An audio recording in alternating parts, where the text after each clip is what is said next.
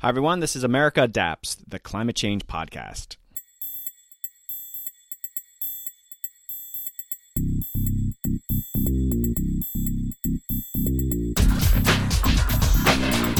Hey, adapters, welcome back to a very exciting episode. Joining the podcast is regular guest Judge Alice Hill. Alice is the David Rubenstein Senior Fellow for Energy and the Environment at the Council on Foreign Relations. Alice returns to discuss a variety of adaptation topics. We dig into the recent cataclysmic flooding that occurred in Pakistan and what that might mean for national security. We also discuss Puerto Rico and Hurricane Irma and the challenges of getting on the ground resilience funding on the island. Al and I discuss the challenges of bureaucracies to support adaptation planning and funding and why a national adaptation plan would be so useful as we ramp up resilient spending. Alice also shares the lack of basic climate understanding among corporate leaders and how that inhibits making resilience a priority in the private sector. Always great to catch up with Alice Hill. Okay, upcoming episodes. Next up is a conversation with Dr. Carolyn Kousky of the Environmental Defense Fund, where we talk about her new book, Understanding Risk Insurance. I assure you, it's more exciting than, than that title suggests and full of useful information. I'm also going to the National Adaptation Forum in Baltimore, and I'll be interviewing young adaptation professionals and why they decided to pursue this career path. I'm also working on an episode with World Wildlife Fund and how mangroves are a key nature based solution to adaptation. I'll be headed to Merida, Mexico for those interviews.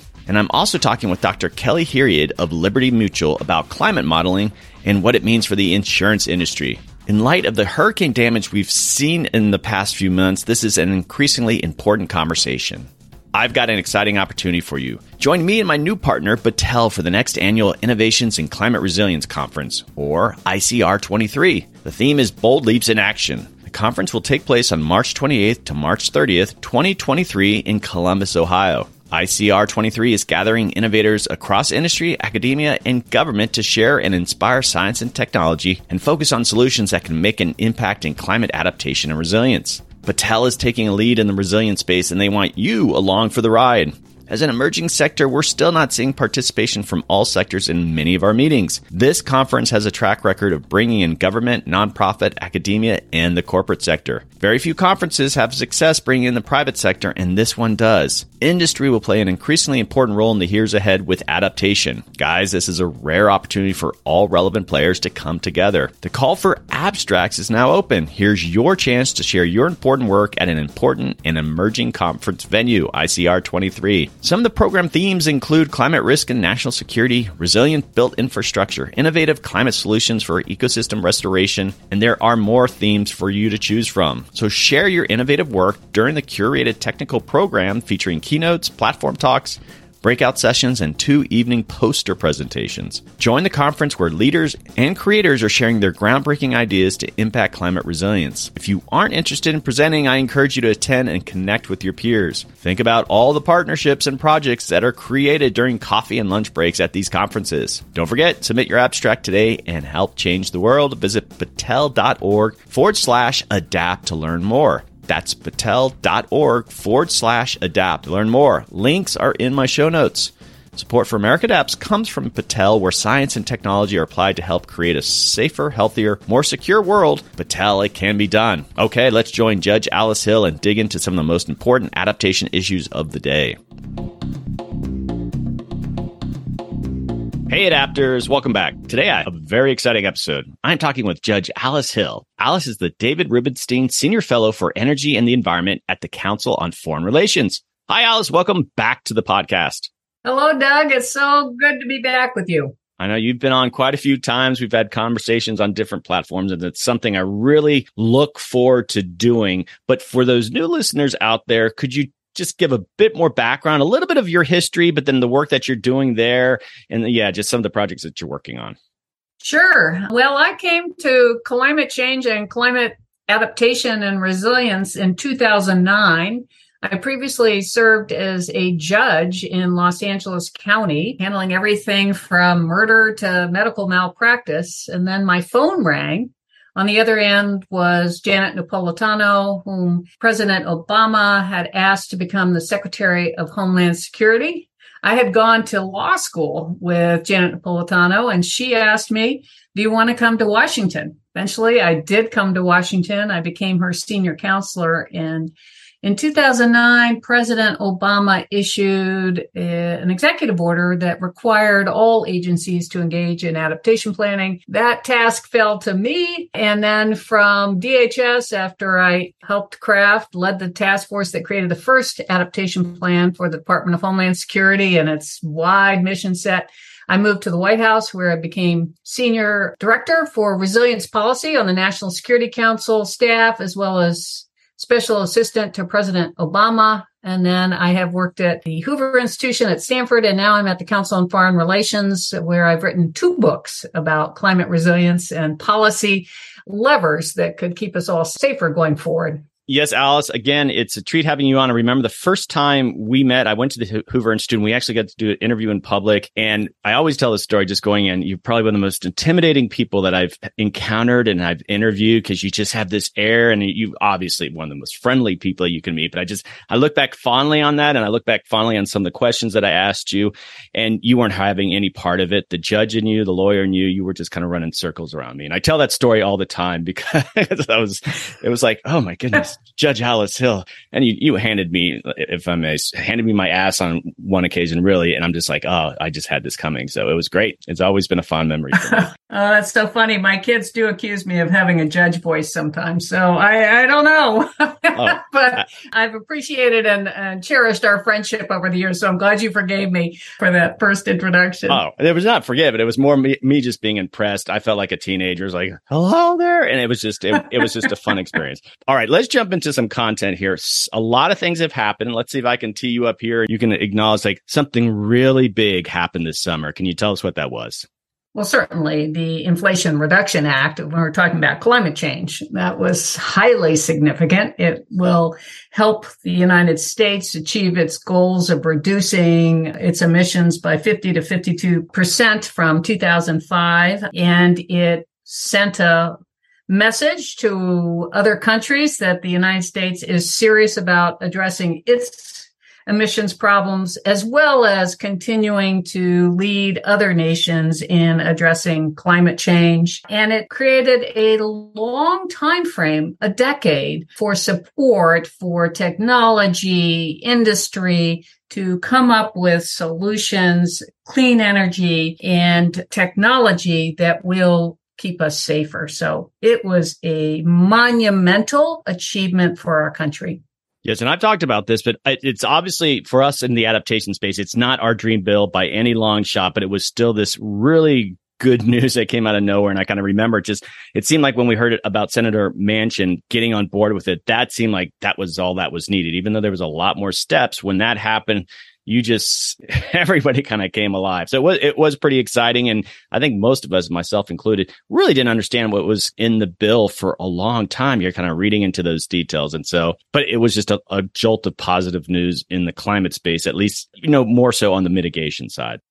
Absolutely, and uh, even anyone who works in adaptation knows that we have to reduce the amount of greenhouse gas emissions in our atmosphere. So that is what this bill's primary focus is. And it's critical to adaptation success as well, because if we lower emissions, we'll have less heating from this blanket of carbon and other greenhouse gases that is encasing the globe and heating us up. But if we are successful in reducing the thickness of that blanket, we will have less that we need to adapt to. So it's a, a definitely a win and for long-term adaptation as well. All right, so we're going to pivot again here, but we will follow the Inflation Reduction Act probably for years, even on this podcast, because it'll be relating to things. And so, uh, watching it, even with if there's a turnover in administration, what does that mean? But it's something to watch in, in the years ahead. But Alice, I want to jump into some world events that have happened related to our adaptation resilience side, and in in the area of national security. Pakistan just got s- smashed by flooding. And could you maybe give us a little bit of background what's been happening there? What what happened? Well, Pakistan is a country that is almost uniquely threatened by natural disasters. It's in the top 10 of nations that are face huge natural disaster risks, including earthquakes. But flooding is one of their big risks as well. And the monsoons came extremely heavy this year, uh, caused about a third of the nation to be underwater, uh, significant damage to their agricultural sector. Uh, one of their regions, which was responsible for about half the food for the country, was very severely damaged. Bridges washed out, and now population is suffering from waterborne diseases, gastrointestinal. It's also there's little protection against mosquito-borne diseases. It's just a mountain of misery for a country that has had almost nothing to do with creating the climate change crisis that we currently have. Their emissions have been less than 1%, but uh, certainly the worsening of the monsoons, climate scientists, I believe, uh, have already indicated that those monsoons were worsened as a result of human caused climate change. So we have uh, already a poor country its population, um, many millions thrown out of their homes by flooding, and a population in very desperate straits. It's predicted that there'll be food shortages, water shortages going forward. That has significant security risks, including for the United States, because populations that are suffering are grounds for recruitment for bad actors, including extremists, terrorists, and Pakistan already went down this road in 2010 after very serious flooding. Uh, the Taliban used that moment and used the fact that the government was struggling to respond to expand its territory. And that is a risk here going forward. What will happen for the Pakistanis and their ability to keep their populations healthy and safe is a big question mark. Pakistan also has huge import for what occurs in November when the UN convenes its 27th Conference of Parties Pakistan happens to be the head of the group of developing nations. I think it's called the G77. They are raising this issue of, hey, we have been damaged heavily by climate change. We've had little to do with it. Developed world, you need to pay up. You need to help us get to clean energy and you need to help us deal with these impacts. It's called in UN speak, that's called loss and damage. But that issue will be, I believe, highlighted at these convening in Egypt in November with the UN. What's your sense? I mean, maybe the conversations that you, you, you have with people and even your time in the Obama administration is that there's this immediate need to help people and the Pakistan is trying to help their people and there's rebuilding and the access to things like clean water. But does our military respond to these things even differently? In, in some ways, that flooding, and you, you don't necessarily look at it that way, but there's sort of, it was like things that you have to the implications for the military are huge. And like you just described the national security implications for it. Does the department of defense now gear up in different ways? Because even though there's these immediate needs it's like there are now real national security implications. It's almost it's a military operation or national defense operation. I don't know if the cia even thinks about these things but do you feel like that shift has really occurred in the last 10 years? We're in process. The united states has a proud history of being the number one provider of humanitarian assistance. And often it's the military that's the first arrives on the scene providing that assistance. As the number and intensity of extreme events grows, there are greater demands on the U.S. military, both domestically, but also internationally to help people through these disasters. Some military leaders have expressed concern that, that this comes at the cost of operations. Actually, in Australia, this is a debate that's currently playing out that if we are responding to these disasters, does it undercut our central mission, which is to provide uh, the military security, the defense forces for the nation? So there's a tension there already for the military. There's an additional concern for the military. Will its installations, its facilities, will its troops, will its weaponry perform under these new changing conditions? You might have recalled that Hurricane Michael basically wiped out one of the Air Force's primary bases, including a training base in Florida, Tyndall, Tyndall Air Force Base. Causing billions of dollars of damage. That base is currently re- being rebuilt. I don't know if it's in the line of fire for Hurricane Ian, which is currently approaching Florida. But the Air Force hadn't planned to have to rebuild to the tune of $5 billion, which they're doing. Then you multiply that for all the installations across the globe of the United States military, which is the largest, most powerful military in the world we have a huge bill coming due to make sure that we have the readiness of our forces and everything that supports them. And then you have the third issue of what does this mean for global relations and security among nations and between nations? And that's where Pakistan comes in if Pakistan, the Pakistani government cannot feed its population, we could have young people who don't have work, who are hungry, being recruited by extremists. And that could affect our nation right here within our borders. Um, there are geopolitical hotspots that may develop as a result of climate crises, drought, people on the move as a result of not being able to have water, devastation of crops, famine. All of those are highly destabilizing and could have spillover effects for nations across the globe, including the United States. So I want to pivot again here, and so much is going on right now. And I want to talk about Puerto Rico, and they are just dealing with this right now. Even though the Hurricane Fiona ha- has gone through, we're just seeing more news stories come out on how that impacted the island. Actually, a lot of great coverage in regards to like previous work that FEMA has done in the area. But uh, can you just give us an update, like what, what happened there with, with Fiona?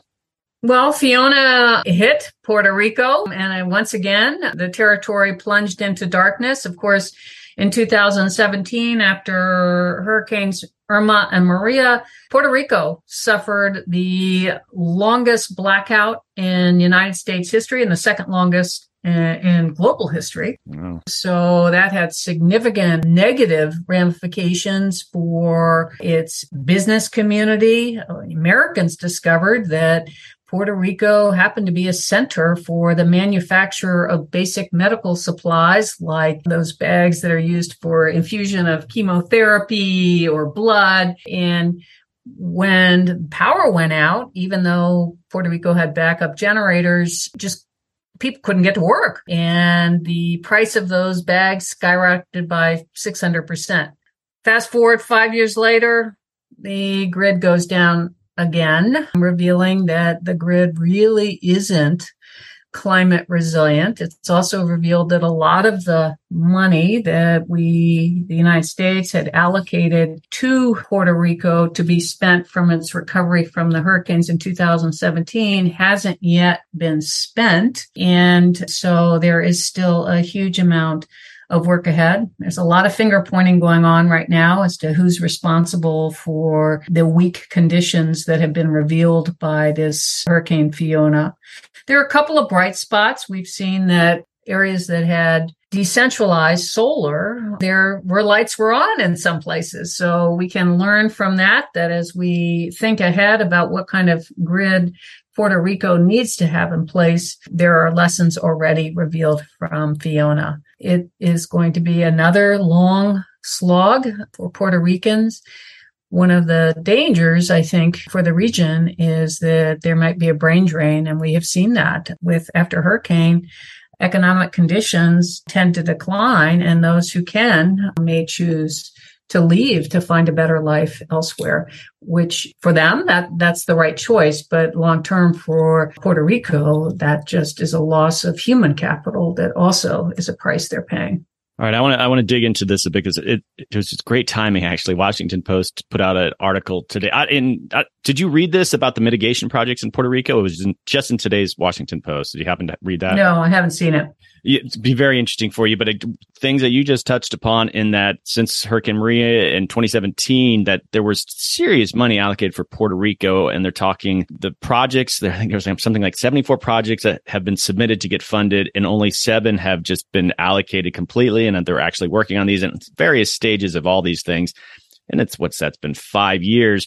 And it just got me thinking too. And you talked about this originally in your book. We, we talk about how government entities really need to communicate better, but, uh, but there really hasn't been a lot of talk about just how bureaucracies can inhibit adaptation. And I don't think we in the adaptation space, really, we just assume enough. Well, if we fund these things or if we get the right personnel, and then we just sometimes forget that bureaucracies and the nature of how they even interact with each other is actually a serious hindrance to adaptation. Well, I agree that uh, varying requirements can slow down, but I don't think we want to say that all so called red tape doesn't make sense. Sometimes red tape prevents fraud. Sometimes red tape makes sure that we're actually doing something in a climate resilient way rather than just building it. So it, there is a balance. I think one of the challenges when you step back with adaptation overall is that a lot of this money is flowing through the federal government. The federal government reflects its history. We have the Department of Defense formed after World War II. We have Department of Homeland Security formed after 9-11. And then we have Housing and Urban Development. Each of these, uh, Department of Interior, each of these agencies have their own history, their own mission set and their own legislation defining what they can and cannot do. And when they're focused on their own mission set, they can generally, in my opinion, often deliver in very significant ways. But when you get a cross cutting threat or risk like climate change, and climate change is unfamiliar because conditions are different from what we have historically seen. In the past, we could rely on what had occurred in the past to make us safe for the future. But the past is no longer a good guide when you have sea level rise, storms intensifying very rapidly, more rain falling than ever historically seen. So we have something that's affecting every single agency we have and it affects each of their mission spaces. But what it's also is revealing is that there are huge gaps in what these agencies are authorized to do. And because there are gaps, it leaves us ill prepared to respond in the kind of robust way that we need to respond. And short of creating new, a new agency to deal with climate change, at a minimum, we need to have a better plan how all these agencies will work together so that they're more coordinated so that the customer, which would be a Puerto Rico or some community in Puerto Rico, can easily access the range of programs that are offered by all these different agencies.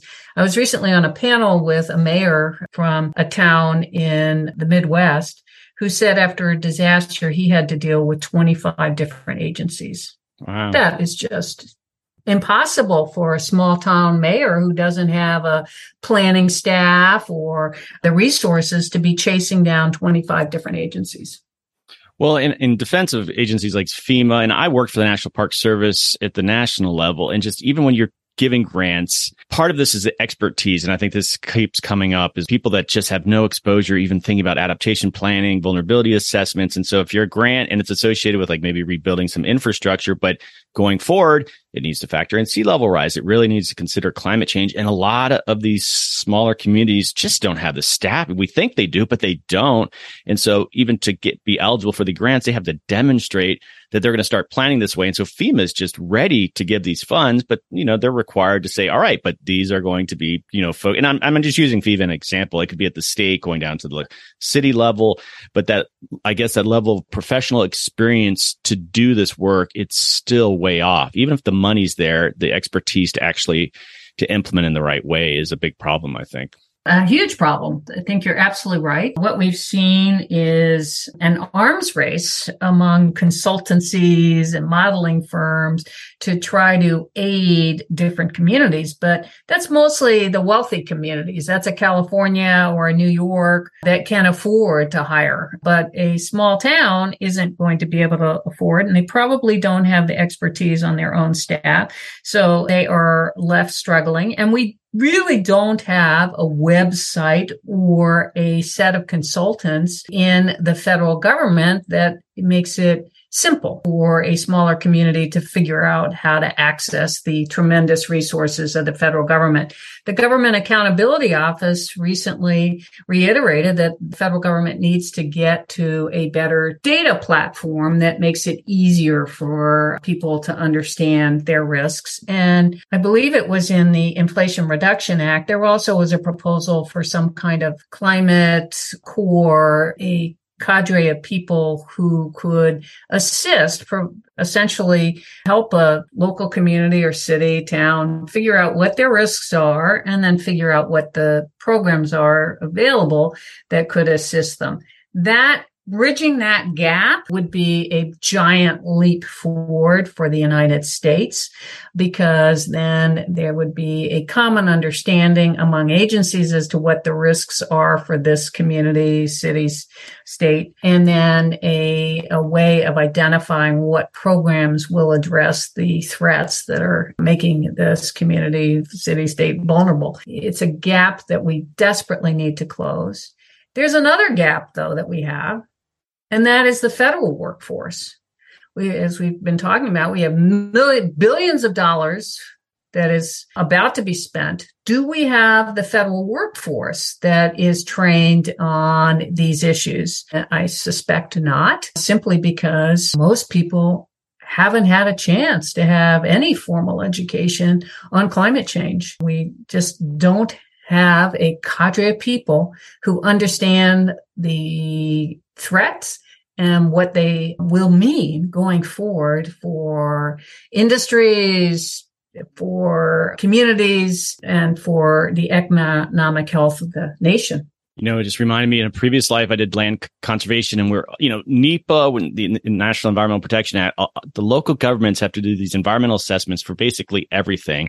And I would hate for that to happen to the adaptations planning space is that you know, not to knock all consultants because it's great some cult- consultants out there doing some great work, but a lot of those cities would just hire these consultants, do this environmental assessment, tick off these boxes.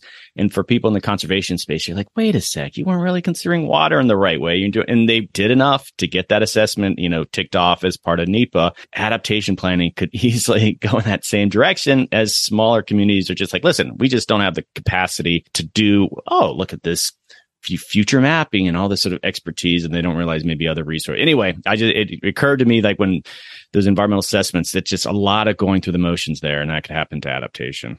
Absolutely. And that's one of the reasons I, I very much like the idea of having a cadre of consulting services that are available to the less well off, less resourced communities who need help. And without that, they are at greater risk of being left behind, or as you say, checking the box and hoping that what they say passes with the agencies, even if they don't really fully understand what's at stake. And I just want to acknowledge your point about fraud, and I totally agree. Did you saw that story with all they just busted with COVID money? All the this tons of money that there was this fraud in regards, I think, using COVID money for some children related like food or I, I, forgot exactly all the details, but it was a massive fraud was, case. Yeah. Right. Including prisoners getting money. Yeah. Mm-hmm. And so my point is there's pots of adaptation money out there. And if there's pots of future money and even the infrastructure bill, there's a lot of that supposed to go toward, uh, we don't want that happening in the adaptation space where it's, we, we have people committing fraud saying, Oh yeah, we did climate adaptation here. And if it's going to be hard to avoid when you have big pots like that. But yeah, I, I agree that we need to be looking out for corruption and fraud. And of course, bureaucracies hopefully help prevent that. But I, I think that's coming and the adaptation space needs to be ready for that because it could just give a real black eye to a very emerging area. Well, it's a risk. And when you have a lot of money to give away and pressure to give it away, um, we see, see that with the reporting on how much fraud was revealed during the COVID payouts that people could easily claim one thing, if not another. You know, my prior life before I was a judge, I was a an assistant United States attorney. I was prosecutor. I headed the fraud unit in Los Angeles. I know that fraud occurs and detecting it can be extremely difficult. So it is wise for the federal government to be aware of that risk because once the money's gone, it's often, I know as a prosecutor, very hard to get the money back. You might be able to prosecute the person and they might go to prison, but the money's gone quickly just my own experience working for the federal government and just dealing how the government deals with fraud you know you when you're travel you got to account for your receipts and everything and did some travel for the national park service and i was called by some accounting part of the the agency because there was a discrepancy in a coffee. It was like four bucks or something. And so I just I had to explain it. It was a pleasant conversation. I'm not knocking her. She was, she did her job and it was great. But I just mentally, I was thinking, all right, I'm getting paid X amount an hour. She's getting paid X amount an hour and just to track down this four dollar piece of fraud and just like this this is not good and this is its own fraud in its own way but again you you hear about these all these big fraud things that happen and you got to keep on people so Right. It's a balance between common sense and then how do we make sure that we're just not pouring money out the door that we'll never get back? Okay, we're going to do another pivot here. There's a report out from the Government Accountability Office about climate change and resilience, right up both our alleys. And I actually hadn't dug around much into it. I, it was out there, but it just for some reason I let it go. And a lot of really good stuff in there. And I, I wanted to just ask you a few questions about that because I, I do think it serves as sort of a, a ground truthing what the government is doing on these things. And there are some recommendations in there. Let's talk about that for a little bit.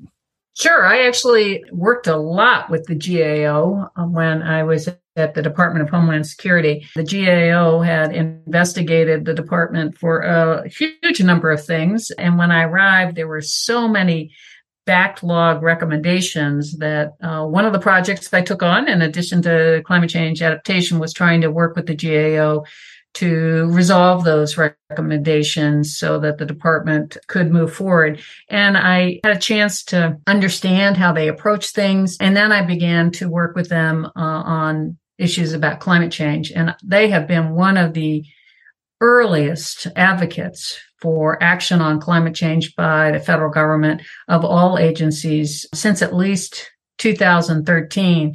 They have put the federal government very wealthy entity, uh, the high risk list for the Government Accountability Office, which is the watchdog for the federal government. They're they're making sure they're supposed to make sure the federal government's doing what it should be doing, and they said, "Look, climate change impacts are a high risk for us economic impacts. We have agricultural insurance and agriculture certainly will be threatened. So all that insurance we pay up there, we have the, the federal government has the flood insurance program, which is deeply threatened by climate change. And then we just have these massive growth in billion dollar events and we simply aren't doing enough. So they have been really uh, clamoring and urging and pushing the federal government to do more. And I think they are one of the most insightful groups out there as to ideas for how the federal government could do a better job. I just want to read a little bit from the report. I'm very high level. And for folks who want to dig around that, I'll have a link in my show notes to the report, but it's called Climate Change Enhancing Federal Resilience. And they say, we identified five areas in which government wide action is needed to reduce federal fiscal exposure to climate change. These areas include the federal government's roles as one, insurer of property and crops, as you just mentioned, two, provider of disaster aid, three, owner or operator of infrastructure, four, leader of a strategic plan to coordinate federal efforts, and five, provider of data and technical assistance to decision makers. And you're just your initial reaction. I mean, it seems like you're impressed with the work they're doing, but do you think that's a, a nice kind of summary? Those five approaches are really a good way to kind of cover most of the areas. Yeah, I think they have identified the big areas that are out there. Are there more? Of course, because this is a never ending iterative process, but we need to start with the highest priority. I think they've also called out the need for the federal government to prioritize where chooses to make investments. What we do now is a little like sprinkles on a cupcake and you just sprinkle them all over the place. But what we really need to do is make sure that the sprinkles are occurring in the places that are at great, greatest risk. Because if we spread it out very thinly, we don't have the kinds of investments that will truly keep certain areas safer. Very difficult politically to make those choices, but if we don't aren't willing to say no we're going to make an investment in building something to hold back the sea in this area and not do something on a smaller scale here. If we're unwilling to do that, we could end up with a lot of this money being spent, but not achieving the kind of long term resilience for the nation that we need. Okay, so let's look at that number four, and this is a conversation that's happening. I did a whole episode on it. The you know a strategic plan to coordinate federal efforts, and I read that as like a national adaptation plan and strategy. And currently in Congress, it's a bipartisan bill to to do that. Do you have you heard anything? Any sort of I, I had some Medluck on, and she gave me her own update. But what's your sense of that and the sort of the, the need for such a thing? Well, I've spoken and written publicly about it. In fact, I spoke at an event sponsored by one of the sponsors, Senator Chris Coons, in favor of the bill. We desperately need a national strategy for adaptation. And what does the strategy get us? It gets us, first of all, a understanding of what the federal government's goals are with regard to adaptation so that state, local, tribal, territorial governments and the private sector can understand what the federal government believes it will do. And then they can figure out those other entities can figure out how they nest within whatever the federal government's goals. It also can set metrics for what does adaptation success look like? It can help with this prioritization issue, making sure that we are thinking through what where it makes sense uh, to spend money. And it can, in an iterative process, work from the bottom up and the top down to get at some of the harder issues that we are will be facing, such as relocation of populations as land disappears. So the idea of a national adaptation plan is not new. Planning is not viewed as particularly sexy, but without a plan, what we get is some, a lot of confusion. And right now we have President Biden has ordered each agency to do their own individual uh, adaptation plan for their agencies. But when those plans at the end of the day are unlikely to add up uh, to and I think uh, Jesse Keenan did a really wonderful job on your program, uh, showing that they won't add up at the end of the day to an integrated approach. So we need a national adaptation plan. I would point out that we're a bit of an outlier at this point in not having one. China issued its first in 2013 and it just issued, reissued a new version calling for it to be a climate resilient nation by 2035. And it has some very ambitious climate resilient programs that it calls for, including shipping large amounts of water from an area that has a lot of fresh water to drier areas. So really a lot of ambition from China as to how it will be resilient. And then we see France, Germany, the EU, Japan, Russia, all having their own plans. Now they could be of varying strengths. Uh, but the fact is they've gone through the process of doing it. And one of the nations that engaged in this uh, very early stage, the Netherlands, has had some remarkable success in implementing some of the choices it has made with regard to strengthening it to its major threat, which is sea level rise. Well, it would be good because if we had a national adaptation plan, it's just another way to interface with the international community, create some common language and approaches. And, you know, the U.S. doesn't always play nice on the international stage. And so I'm, I'm hopeful. And I guess my concern is that from the legislation that I know, and I had the, the author of the bill come on and kind of walk us through it, support everything about it. But you know how sometimes you have a national thing, but even the federal agencies are not playing nice with each other. And I get, again, it's supposed to help coordinate that. But when you don't have a budget associated with it, like all these other parts that GAO just said, provider of disaster aid, those are big things. And, you know, then, then like how they integrate with just a, a small office doing a national adaptation strategy oh, that's tricky. You really need, I guess, even at the presidency level of saying, all right, you guys are going to really make this work together or it'll be a missed opportunity. So they will need leadership, no doubt about it, and probably a person with the president's ear. We have an interesting development right now, which I think is a very exciting development. President Biden has brought back John Podesta to head up efforts under the Inflation Reduction Act. I had the honor of working with John Podesta when I was in the White House.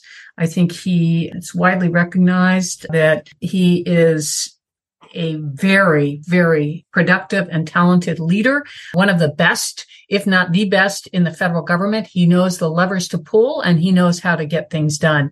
So I even at one point wrote a little article about climate work before John Podesta in the White House and after John Podesta because I happened to arrive a couple of months in the White House before he arrived. And then when he got there, you could tell the difference. Wow. And I'm sure that's happening right now. Uh, that is a wonderful development, I think, uh, for the success of that bill. I guess the final thought in regarding the national adaptation strategy, which again I support. I, I, I promoted it on this podcast numerous times is, you know, the National Climate Assessment is a congressionally mandated thing. Great resource. The science going into that is amazing. It's there. When I worked out in the States and even the local level, it's just, it wasn't really being used. And I don't know if this is communication issue, but I would hate for something like that similar to happen in the adaptation space because so much effort, so much, you know, resources that go into the national climate assessment and it just people don't know necessarily how to interface with it and that that's a lost opportunity. And so like again maybe there's some consistency and there's i forgot the name of it but for this number five provider of data there's a new portal that they just announced. I don't know if you know the name you know what i'm talking about? It has that map and there's uh, i i do not recall the name but i've been on it but it, it does suffer a little bit from challenges of earlier versions. It's difficult to navigate. and then if you really just want to get down to your property level, it can be difficult. It's sometimes just county-wide information. And if you're in a really large county or a very varied county, that might not be as relevant to you. It is still a ways to go. I would say that and I, I don't know what modeling they're using. I haven't been a part of it, but the First Street Foundation has really leapt into the creation of uh, future information about risks to particular properties. So you can go on to their website and type in your address or the, I think it's Redfin that also carries their information. It'll show the flood score, the wildfire threat, etc. I don't know about the underlying modeling, but that is the goal that we would hope we would have for the entire nation that that is credible information. And I have no reason to believe it's not credible, but it's not a government source. It's from a private entity.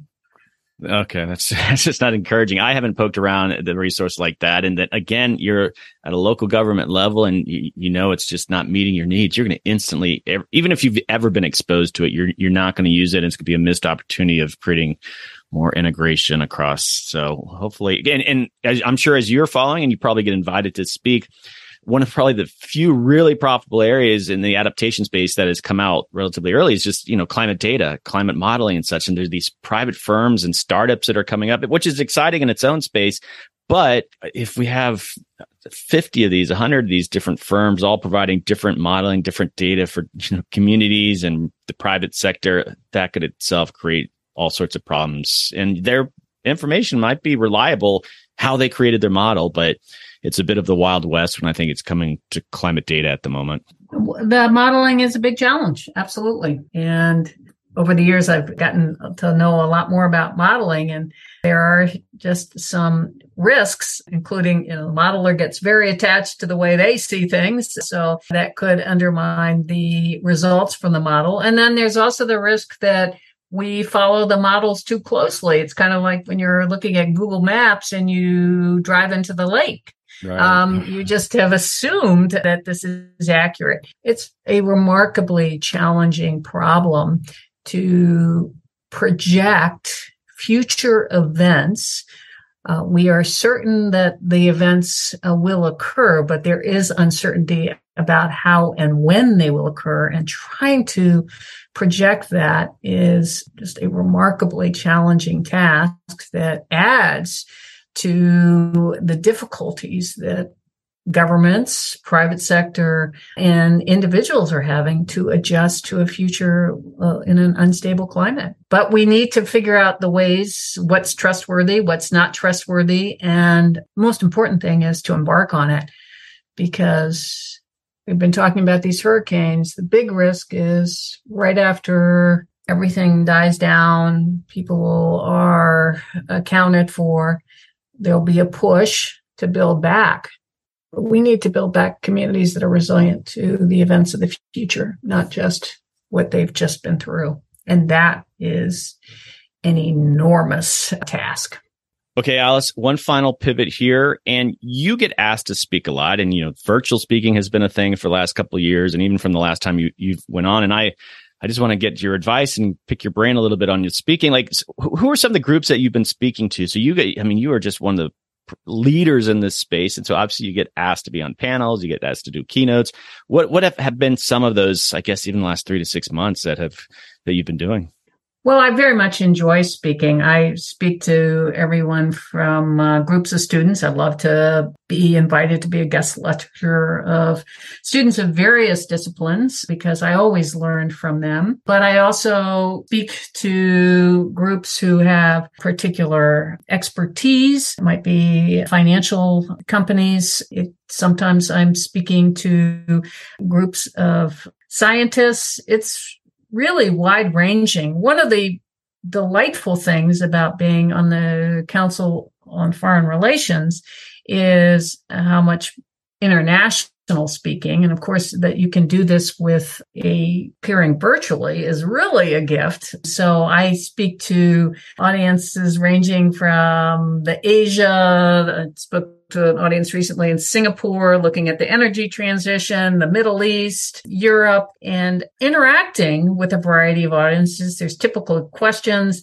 allows me to get at least a sense of, um, in a very anecdotal sense, of what is occurring and what the thought processes are. A couple of takeaways is that we are still at the very beginning of this journey. Resilience is still the poor cousin to mitigation. And there isn't quite the appreciation yet of the fact that mitigation and adaptation now have to go hand in hand. Although 2022 has certainly been an eye opener for many because of the variety and the velocity and the volume of these events that we've seen shows that climate change has very much arrived and is already causing severe damage and more is ahead.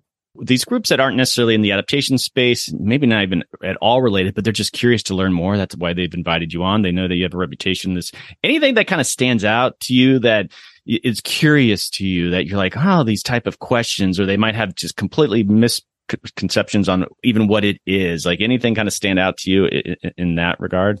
One of the biggest things is the different levels of understanding of climate change. I think that we have a phenomenon where there are people or leaders simply haven't had a chance to study climate change.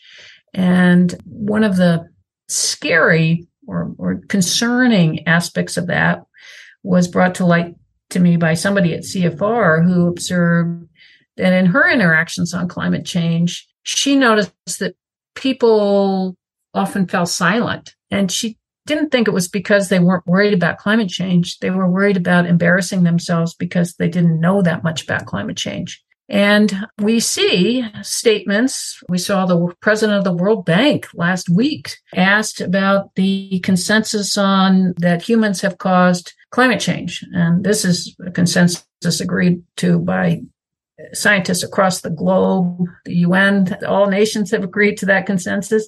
And his response was, I'm not a climate scientist.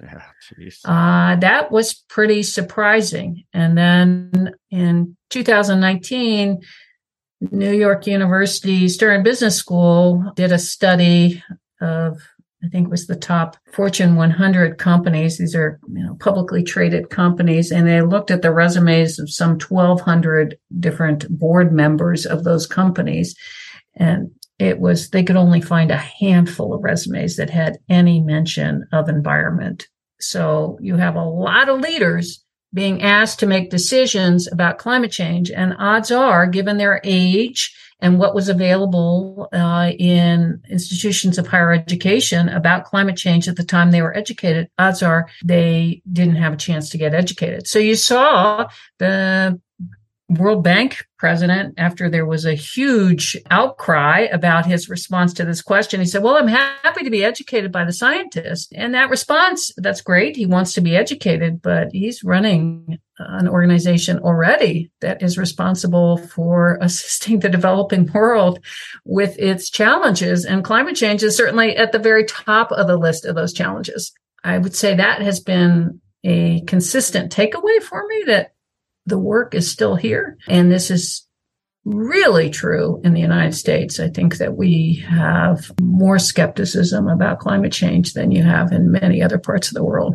Yeah, it's going to take decades to flush that out. It's just people, you hang out in the climate orbit. You're like, oh, everybody knows about the, you know, you know, even people that, that don't, aren't hostile to what you do, they don't even have an introductory level of knowledge of some of these things. It's just going to take a lot of effort. And hopefully, you know, like a national adaptation plan, hopefully like awareness building would be a big part of what they expect the U.S. to do. So I think that's an excellent point because just the planning process will educate anyone who's involved in that. And that is what we need is we need the engagement and the opportunity for people to learn through that engagement to understand what's at stake. And that's what I suggested to the, the author of the, the bill was like, it needs national communication strategy is sort of the subplot of all that. Just that's all I'm, that's very important to me. Obviously. Excellent suggestion. there's a lot of my listeners out there that are talking to people and just even explaining resilience and adaptation still a struggle. Any advice to them, it be at the local level, be at the state level, to insight to how they might be able to speak to the topic to the people that they're talking to? Well, I don't want to sound too flip, but over the years, there's two things I've gotten. First, KISS, keep it simple, keep it stupid. I, I don't mean stupid, but you need to explain that we have this blanket of emissions that are covering our globe. So never assume that people really know what greenhouse gas emissions are. And the second is try to tell stories. And that was shared by uh, Fran Ulmer, who has worked in the Arctic for a long time and um, decades. And she, I was on a panel with her and she was asked, uh, as you look back on this, what do you wish you'd done in terms of communicating why we should care about the Arctic? And she said, tell more stories. And I thought that was excellent advice. It's sometimes there's a tendency, I have a tendency to get kind of in the wonky, the policy, but really ultimately it's about stories that people care about. And if we can find stories that resonate, we can help people understand this challenge and make better choices. All right, Alice, we're going to wrap this up here. And this is a question I ask all my guests, and you've answered this before. And it's been a while since you've been on. So I'm sure you've met a lot of people. But if you could recommend one person to come on the podcast, who would it be? Johan Rockström. He's not a necessarily an adaptation expert, but he is a scientist who can communicate what's ahead for the globe in a way that I found very accessible, but also very inspiring and he moves beyond just the focus on climate change, but to the focus on other factors that will be influenced by climate change that could affect the overall health of the globe and the planet as we know it. And I think it's useful to step back occasionally. And I focus so much on climate change, but also to try to understand what other forces are at play, like the stress on ecosystems that could be a risk to achieving the kind of life that we want to have here on the globe. Okay, I'm sorry. You probably said it, but did you, who's he with? And like, where's he based? Oh, he's based in Sweden, I think now. I think he's at the Potsdam Institute his name is Johan Rockström. When I was at the White House, I invited him to speak. I was so impressed with his work. I'd seen him speak elsewhere. And he is just remarkably articulate about how the planet works and what we need, the different areas we need to keep a close watch on to keep ourselves safe. Sounds like an excellent recommendation. I, I don't think I've had anyone based in Sweden come on before, so I need to do a little homework. Alice, always a treat to have you on. Open invitation. I'll be checking back in with you. There's other topics, things I'm sure you're going to be busy in the next six months, 12 months, and we'll always have you back on America Adapts to talk about these things. But thanks for coming on. Well, thank you for having me. Uh, what a pleasure. And I so enjoy your podcast. I really always learn something when I listen. So thank you for your work.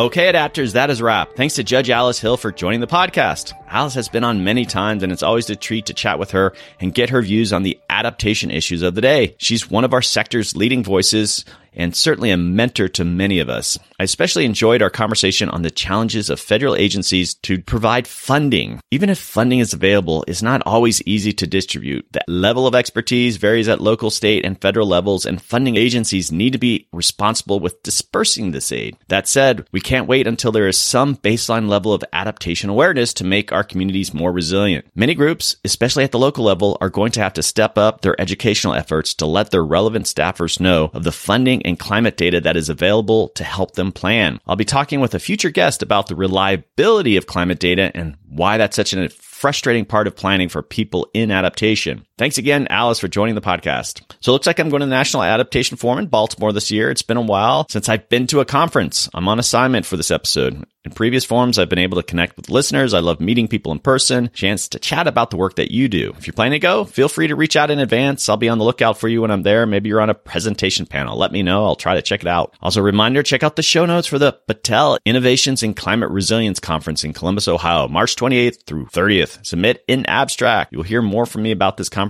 in the coming months. Okay, folks, you hear me talk about this all the time. What's your adaptation story? I'm about to go to Mexico to tell WWF's mangrove adaptation story. We're going to tell Battelle's adaptation story at their conference. So do people that you engage with understand what is climate adaptation? Are you finding that webinars and white papers really aren't resonating in ways that promote your work?